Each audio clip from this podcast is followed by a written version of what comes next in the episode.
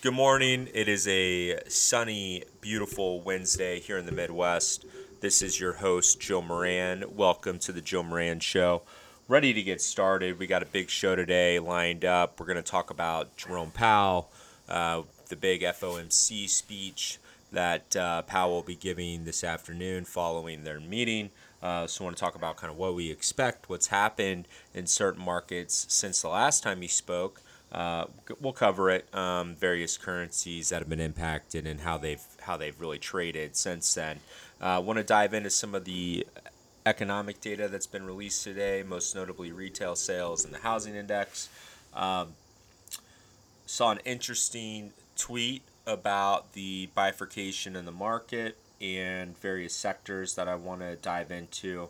Uh, another thing that I'm interested in covering and discussing is more about MicroStrategies and uh, Saylor um, and kind of what they're trying to accomplish with the moves that they're making. So I'm going to read a blurb um, out of their release uh, that happened yesterday with the announcement that they've purchased an additional 175 million in Bitcoin for their corporate balance sheet. Uh, but I want to talk about this new policy that they're implementing and, and what I think it potentially means. And then we'll wrap up the show. So we've got a lot to cover. Um, and again, you know, it's really, I think there's really kind of two important components. One is the beginning, right? The FOMC what it means for Powell. I mean, every month and a half, his speeches and conferences have become must watch television given the economic climate and given the fact that Congress can't get their heads together uh, to put together a fiscal package. Um, which which we'll dive into because it's impacting the economic numbers and it's going to continue to impact the economic numbers going forward. And then what Michael Michael Saylor is doing with MicroStrategies and how this is really just the tip of the spear in terms of what corporations will be doing uh, to protect their balance sheets. So let's get going. Michael Saylor uh, I mean, what he's doing is making moves, but we'll we'll get to that. We'll get to that. So, FOMC, uh, Powell have a press conference today after their two-day meeting wraps up. You know, overall expectations I think are fairly tame and muted. Um, you know, I hope he dives into uh, specifics and can provide clarity on how they anticipate reaching their inflation objective. You know, I suspect that given some of the recent inflation data where it's been slightly higher than consensus, that he'll say, hey, look, this is what we wanted. We want inflation to eventually get greater than 2%. I mean, that's the only way we're going to average a 2% inflation target. So it's okay if we run a little hot right? I mean, that's what we expect them to say. I mean, honestly, if they change their position to say average 2% instead of it being 2%, then it would have to run hot, right? Hotter than 2. So, you know, I, I just I just hope we hear some specifics on exactly how they plan to accomplish that. Um, you know, I suspect that he's also going to talk about interest rates and how interest rates going through 2023 are going to remain near zero. Uh, I mean, he's indicated that every step of the way that they're not even thinking about raising interest rates given the economic conditions that we're seeing, not only in the United States, but globally, uh, and just the inherent weakness that's out there. Um, so I think we'll see that. And it'll be interesting, right? Uh, it'll be interesting to see what else, what other kind of nuggets you know he's gonna he's gonna pander for fiscal stimulus, um, and you know I'm not sure what Congress is doing. The uh, I guess a moderate portion of the House, um, I think somewhat bipartisan, but I'd have to I'd have to do a little bit deeper dive. wasn't planning on even you know talking about this, but So there was a report last night that House moderates put together a 1.5 trillion dollar plan that they wanted to push forward, and that just didn't get any traction. so from the uh, from the uh, from the hard left or the uh, the more uh, progressive side of the left. So, you know, he's gonna Powell's gonna push for fiscal. I mean, we know this. This is what he's done. Uh, he understands the um, market conditions and the dynamics and the gap in the demand uh, curve that's going to be happening and is already happening. So he's going to bring it up, and it'll be interesting to see how long he presses for it and talks about it, because then we'll know how serious um, does he take it, right? So let's uh, let's see what he says, and you know, and we'll cover it. Um, you know, the market really since his last speech in the end of August, it's it's been volatile, um, to say the least. There's been some significant swings on the currency front and the forex front. Uh, the Nasdaq was getting pummeled two weeks ago.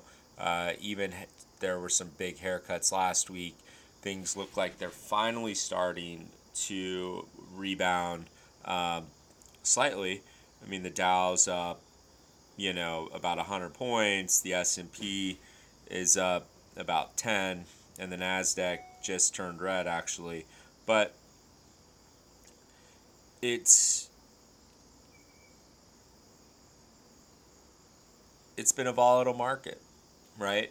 And that's because of the disconnect, and we knew this, right? I mean, we've seen it the disconnect between the stock market and the real economy. And what's happening is the market is starting to say, look, this this can't this can't go on forever. And if there is a real demand gap that hits and there's no stimulus, then the market can't keep going higher and higher at this pace. So, or can't go higher and higher without the volatility. Um, there's going to be volatility. So, we'll see right? We'll see what happens. Um, it's going to be interesting, that's for sure. But I expect to just see more choppiness uh, and probably, you know, with a slight uptrend, but certainly choppy. Certainly choppy. And I think Powell, I think Powell's going to say, look, guys, we're doing everything we can from a monetary standpoint. We're keeping interest rates near low. We understand that the real economy is struggling, that momentum is slowing down. Um, unemployment 29.6 million people are receiving some form of government assistance you know 14 million filing uh, continuous claims we're still having a million people file new claims every single week. So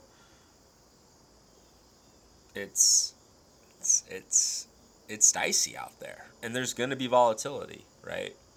Volatility is not a bad thing. I mean honestly volatility is a good thing for traders um, and for investors if you understand the overall trend then you can use things like volatility to um, to get into better prices right?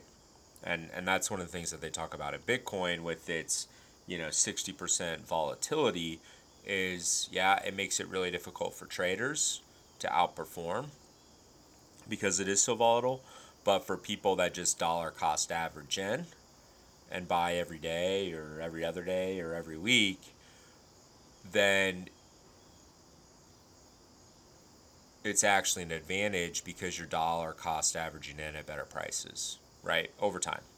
So I think that's what he's going to say. Uh, it's going to be very matter of fact, non emotional, but the message is going to be clear.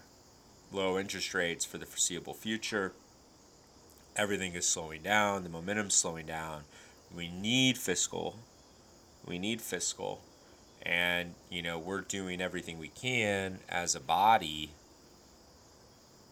to keep businesses with easy access to credit. Now, they can do everything they can, right, to, to provide easy access to credit, but the banks still have to lend it. And I think that's one of the things that we've been seeing is, you know, banks banks are inherently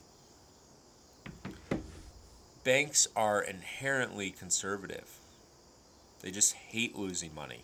Hate it. Hate it. And so they're afraid to lend. And that's why you start running into solvency issues and bankruptcies, which, you know, over the next six to nine months, probably even, you know, further, right? 12 to 18 months, um, these bankruptcies are just going to be crushers. And, and the Fed can't solve for that. You know, um, that's where the fiscal that's where the fiscal piece comes into play. Uh, so, you know, I think that's going to be a speech. Really, since the last speech, like I said, it's been mostly volatile. You know, the dollar. It was. It's interesting. The dollar dropped to that ninety one seventy five. It then, you know, it's it's been about two weeks. So ninety one seventy five. It ripped up to ninety three sixty six. So almost, you know, two percentage, you know, two hundred basis points total, not quite. And then it's dropped back down today to 92.93.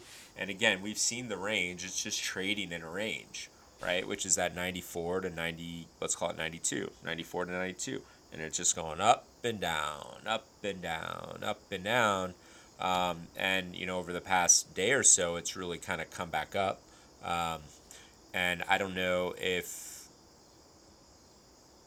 that's because they're anticipating, you know, hey, we're, we're letting this thing run hot, so they expect the dollar to fall. You know, I'm not sure if they're manipulating it. Uh, but last time when Powell spoke, it dropped significantly. And then it actually, the dollar got a lot stronger. Um, and I don't know, again, it's it's hard to tell because it's a it's a multiplayer game. We got we got the ECB, we've got China, we've got Japan, and the large central banks are now competing with one another instead of working together. They're competing with one another to uh, decrease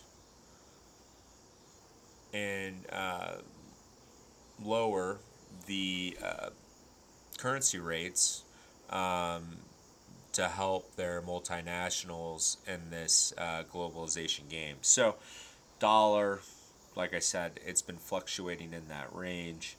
Um, you know, honestly, at this point, I think it's going to continue. If it breaks below 92 again, I think it'll pop right back up uh, until we until we kind of see because what happened last time is it hit 91.75, the euro hit 1.2, and then the ECB said no, no, no, no, no, no, no, no. We don't want the euro to get stronger, stronger because that hinders growth and our multinationals suffer, and it's just this game of back and forth. So that's that's what happened with the dollar in the last two weeks since Powell's previous previous press conference. Uh, the euro, like I said, it went up to 1.2 and then it tracked all the way down to 1.175 and it's been in that range. Right now it's about 1.185, somewhere in there, almost like right in the middle. Um, and you know, everybody's just kind of waiting and seeing, right, on what Powell's going to say. You know, I hope he provides some real concrete um, information that gives us clarity into the inflation target and how they hit how they plan on hitting that. Um, because one of the things that I that I really don't like, and this is I think my math um, my math background, but they went from specifics and specific targets to generalizations.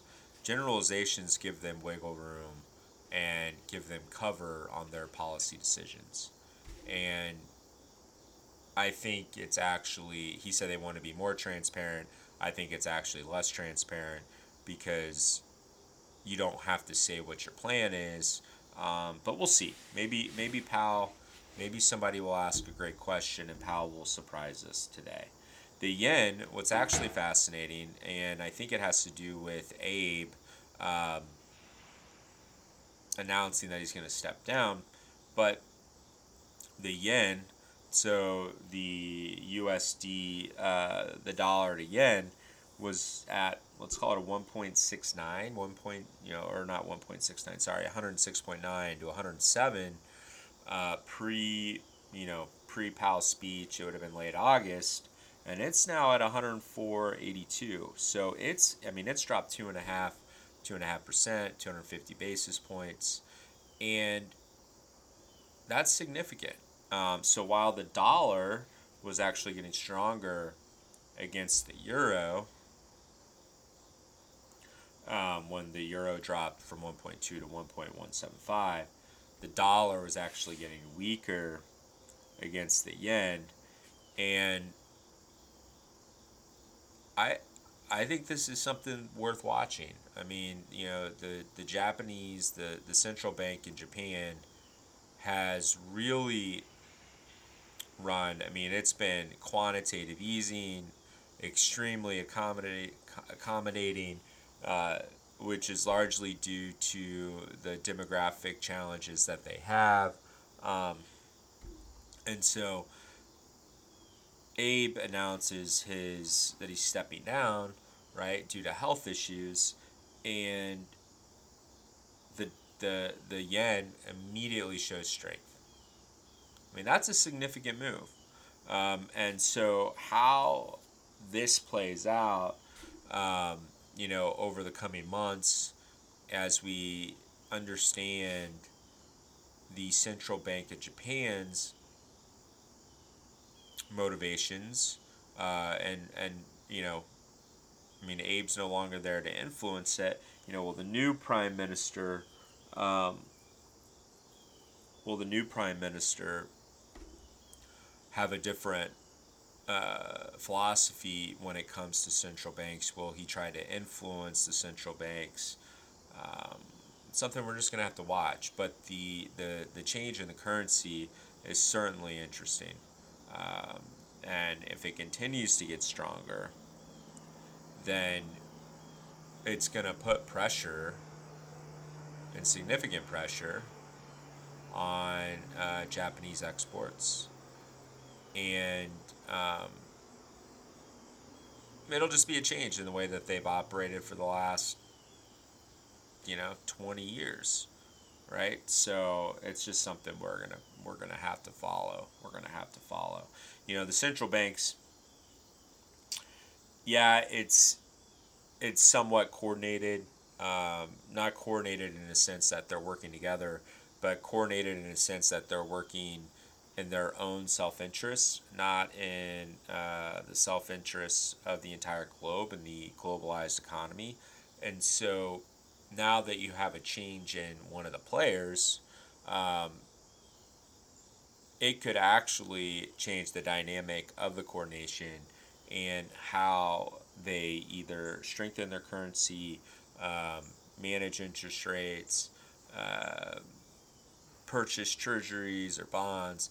I mean, you change one of the major players, it can change the outcome, uh, and it's it's just something it's something we're gonna have to follow. Um, I mean, this guy, who knows? I mean, the, the next PM, who knows, right? We don't know who they are, how they uh, how they govern, um, what their impact is going to be on the central bank. So we're just going to have to pay attention and learn, right? we will. I mean, it's no different than, honestly, it's really no different than what Trump has done relative to uh, to trade with China. I mean, everything was pretty straightforward, right? We wanted to buy, we the American uh, citizens wanted to buy cheap Chinese goods, uh, and then Trump started throwing tariffs and uh, impacting the trade. And what it's actually done, and, and I mean, we all knew this was happening. We all knew China was stealing um, technology, information. Uh, you know, they almost rigged the economy to where you had to partner with somebody in China uh, to do business in China, etc. But the uh, Trump has really disrupted the status quo, and now the rest of the world is becoming uh, more cautious in their interactions with China uh, because you can't trust their intentions, right? Um, and you know, I, th- I actually I think that's a I think that's one of the good things that Trump has done is he's he's uh, changed how we interact with China, and honestly, it feels like China is going to become more isolated um, because people aren't going to want to utilize their technologies, given how it all kind of comes back to the Chinese government and their spying and their stealing of technology and everything else.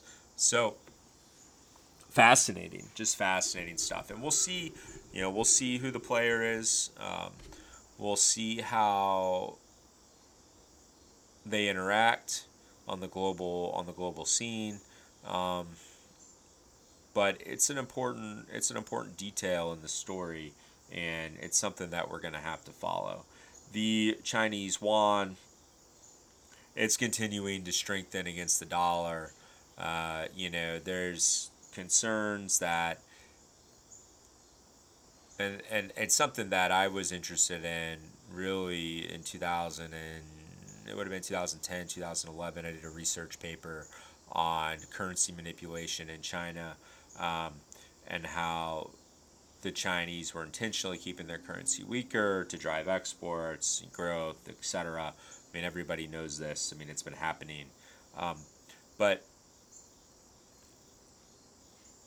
does China really want the yuan to be a reserve currency? I don't think so. I think they're trying to damage the U.S., right, and weaken the U.S. But if China becomes, if the yuan becomes the reserve currency, then China needs to change. China needs to shift how they manage their economy, right? You can no longer be an exporter. You become an exporter of dollars and you run at deficits, right? So they're going to have to shift their economy if they want that. But it is worth noting that the yuan continues to strengthen against the dollar. Uh, it's moved from six point, let's call it eight two eight to six point seven five. So not significant, but I mean a year ago it was you know 7.05, 7.06, um, and they look at this currency. I mean it's it's a fixed number. It's something that they are.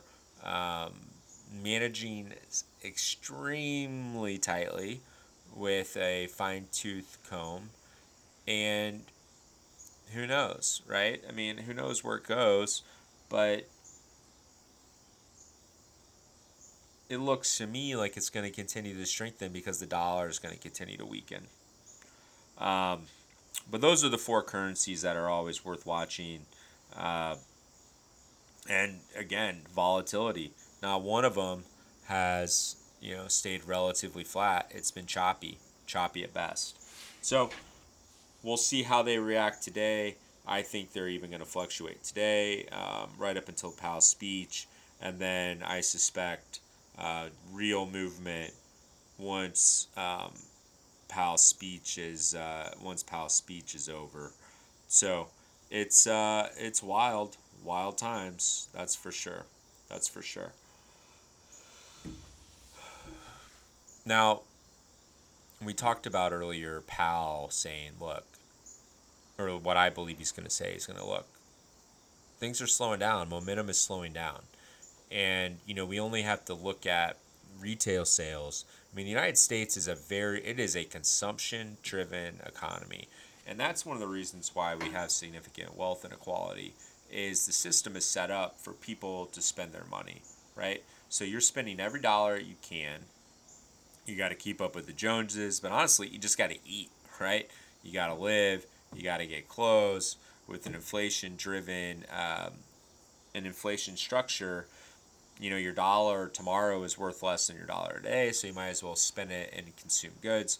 Well, what happens is the bottom 50% uh, in terms of um, wealth, they're spending everything they have, right? And then your top 1%, they're saving.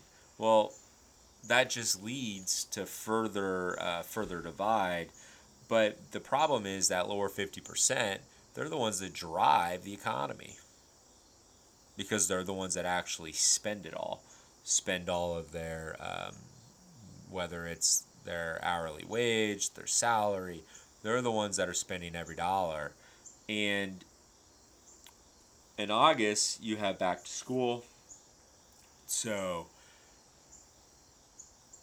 the you're getting a bump right in terms of retail sales from back to school, whether it's clothes, school supplies, backpacks, um, travel. I mean, you know, whatever travel there is. But if you got to try, if you got to drive eight hours to drop your daughter off at college, um, then that's what you're going to do, and that takes gas, that takes uh, food on the way.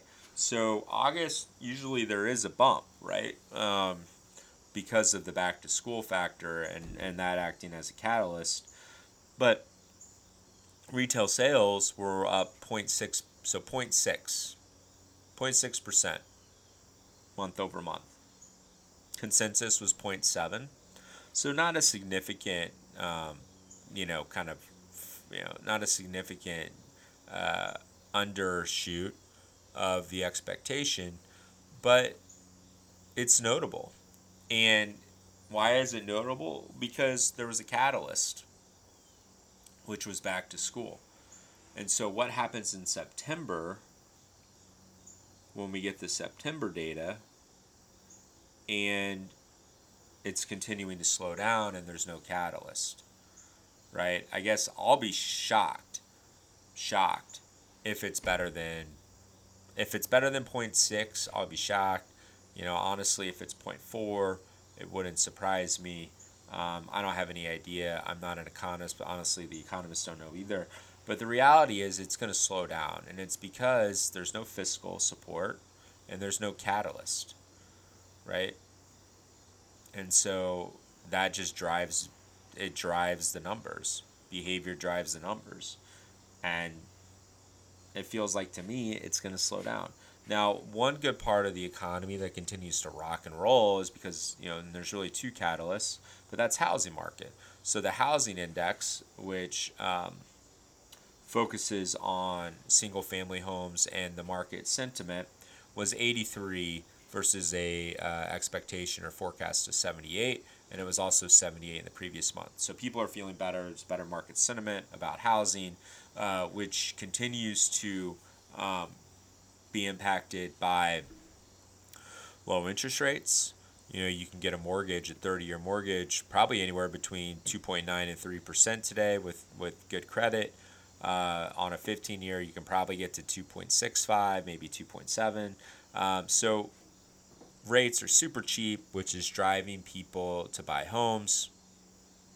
Because honestly, it's it's funny. People they they, they think they can afford a million dollar home because they can barely scratch out the monthly mortgage and they probably shouldn't buy the home but you know again we're a consumption driven or a consumption driven economy and that's the way it works so interest rates are dropping, people are feeling good, they're moving, they're buying properties. Um, I mean, it is a hot housing market. It's only going to continue.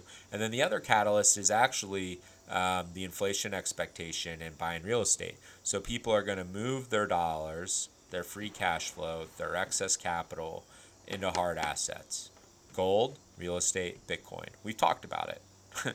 and we're going to continue to talk about it because it's the only thing that really matters in the coming future, uh, given the economic system and how it's uh, how it's extremely fragile. So, I mean, good news there. I expect that to continue uh, because the underlying um, dynamics, the underlying variables, just aren't going to change there. They're not going to change. The people that have money um, are going to take advantage of the opportunity, and the people that don't won't right? Uh, but the people, you know, that either rent, uh, most notably the renters, I mean, honestly, they should get favorable um, changes in their rent given the economic backdrop. So I do expect some relief there uh, going into going into next year, even though the overall market is uh, housing market is is hot. Um, so again, the economy it's telling us two different things. One, slowing down. Momentum is slowing down because of the demand gap, because of the bottom 50%. There's no fiscal bill, um, so it's slowing down.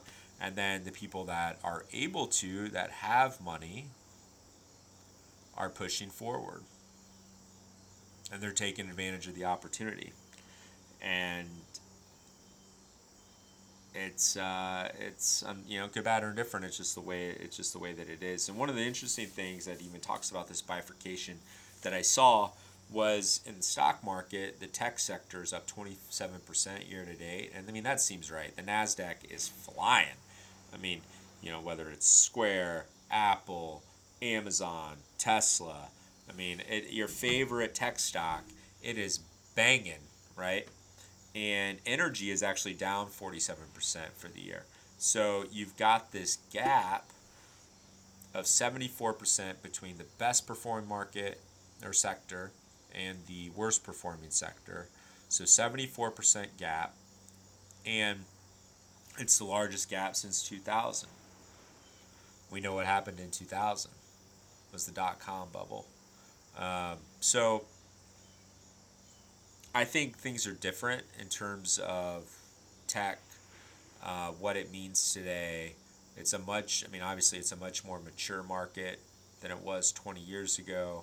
Um, so I don't see that, but I see the value stocks. I see energy continuing to suffer because the world is in a digital age. It's a digital world. It's the age of information, age of abundance. And you can't change the underlying trends. You can't change the secular trends. Um, and, you know, yeah, it's frothy at the top, the market, but it isn't frothy everywhere. And the reason why it's not frothy in the value stocks is because those things that used to influence and drive the economy no longer do. It's a digital world, and technology drives the economy in 2020. And that brings me to Michael Saylor and MicroStrategies, which is super important. Like I said, it's the tip of the spear. Preston Pysh has been talking about this on his podcast uh, for the last, I don't know, six to 12 months. He, you know, anticipated that, that something like this would occur where companies start putting Bitcoin on their balance sheets um, to protect their balance sheet, right, from uh, loss in purchasing power due to inflation. And and he also predicted, so that happened. And then what he also anticipated and predicted, um, and it's just a continuation of that trend, is companies will then utilize and say, okay, Bitcoin is now my reserve currency uh, for my treasury, and it's not just an asset, right? It's not just a bond. It's actually my new reserve asset um, and it's the primary asset. And so I'm going to read this clip and then we're going to talk about okay, well, what does that mean exactly? So it says, you know, this is in item 8.01 and the release other events. It says on September 11, 2020, the board of directors of MicroStrategy Incorporated adopted a new treasury reserve policy that updated the company's treasury management and capital allocation strategies. Under the new policy, Treasury reserve assets will consist of cash, cash equivalents, and short term investments held by the company that exceed working capital needs, and Bitcoin held by the company, with Bitcoin serving as the primary reserve asset on an ongoing basis subject to market conditions, and anticipated needs of the business for cash assets, including future potential share repurchase activity. As a result of this new policy, the company's holdings of Bitcoin may increase beyond the 250 million investment that was disclosed on August 11th. So, what does that mean? It means going forward, they're using Bitcoin as the reserve asset, right? So we think of the dollar as our reserve currency. Well, MicroStrategy is saying, well, not anymore. Bitcoin is. Bitcoin is the foundational layer. And if I need to use something or pay for something in dollars, then I'll convert my Bitcoin to cash, to fiat, to execute the transaction. But it is now their underlying reserve currency. I mean, it's reserve asset. Um, they probably have to be careful there due to the way that the government um, treats Bitcoin. But the one thing that I'll be fascinated to see is do they actually report their financials in Bitcoin? My guess is they won't yet. Um, they're going to still get pushback from shareholders on some level, even though their stock is a fucking rocket ship since they announced this. So their stock in the last five days, since this was announced, let's say Monday morning was at 140, it's now at 168. So what do you think is going to happen when the other CFOs see this valuation and their overall market cap increase by, let's see, 30, almost 20% in a couple days because they're utilizing Bitcoin as their reserve asset. People are going to take notice, and they're going to. Uh, I mean, you're you're leaving money on the table, right? If if you have a responsibility to provide value to shareholders and maximize shareholder value, then other companies are going to take notice. Um, there's no question. I mean, honestly, I think Square's next. Um, they're going to pull the trigger. I mean, they're they're implementing um, new tools for payroll processing, uh, utilizing Square, and it's only a matter of time before they're saying, okay, well, if you want to get paid in Bitcoin, here, this is how you get paid in Bitcoin, and off you go. Um, so I'm interested. I think it's probably going to be. I, my guess is they get through their year and you know, I have no idea, but if I was them, I'd wait through the year. We do our annual report. We say, here's our annual report. It's in dollars. Going forward, we're reporting everything in Bitcoin as our unit of count. Um, you know, it hasn't hindered our ability. Honestly, it's protecting our balance sheet and our company.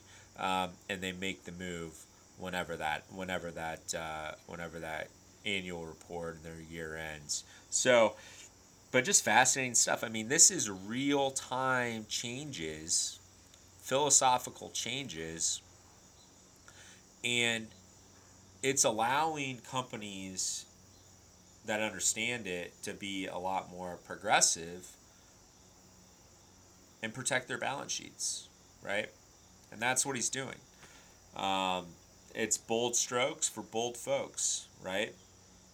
That's what it is and you know Harvard Harvard Business Review, they're going to be doing a case study on MicroStrategies in 10 years, and it's either going to go fucking awesome or not so awesome, right? Um, you know, it's one or the other. It's not going to be, uh, you know, ho hum. You know, we'll see its performance versus the other players. We'll see it, and we'll know. Uh, we'll know if it was a sound decision, if it was a bad decision but we're watching it play out in real time.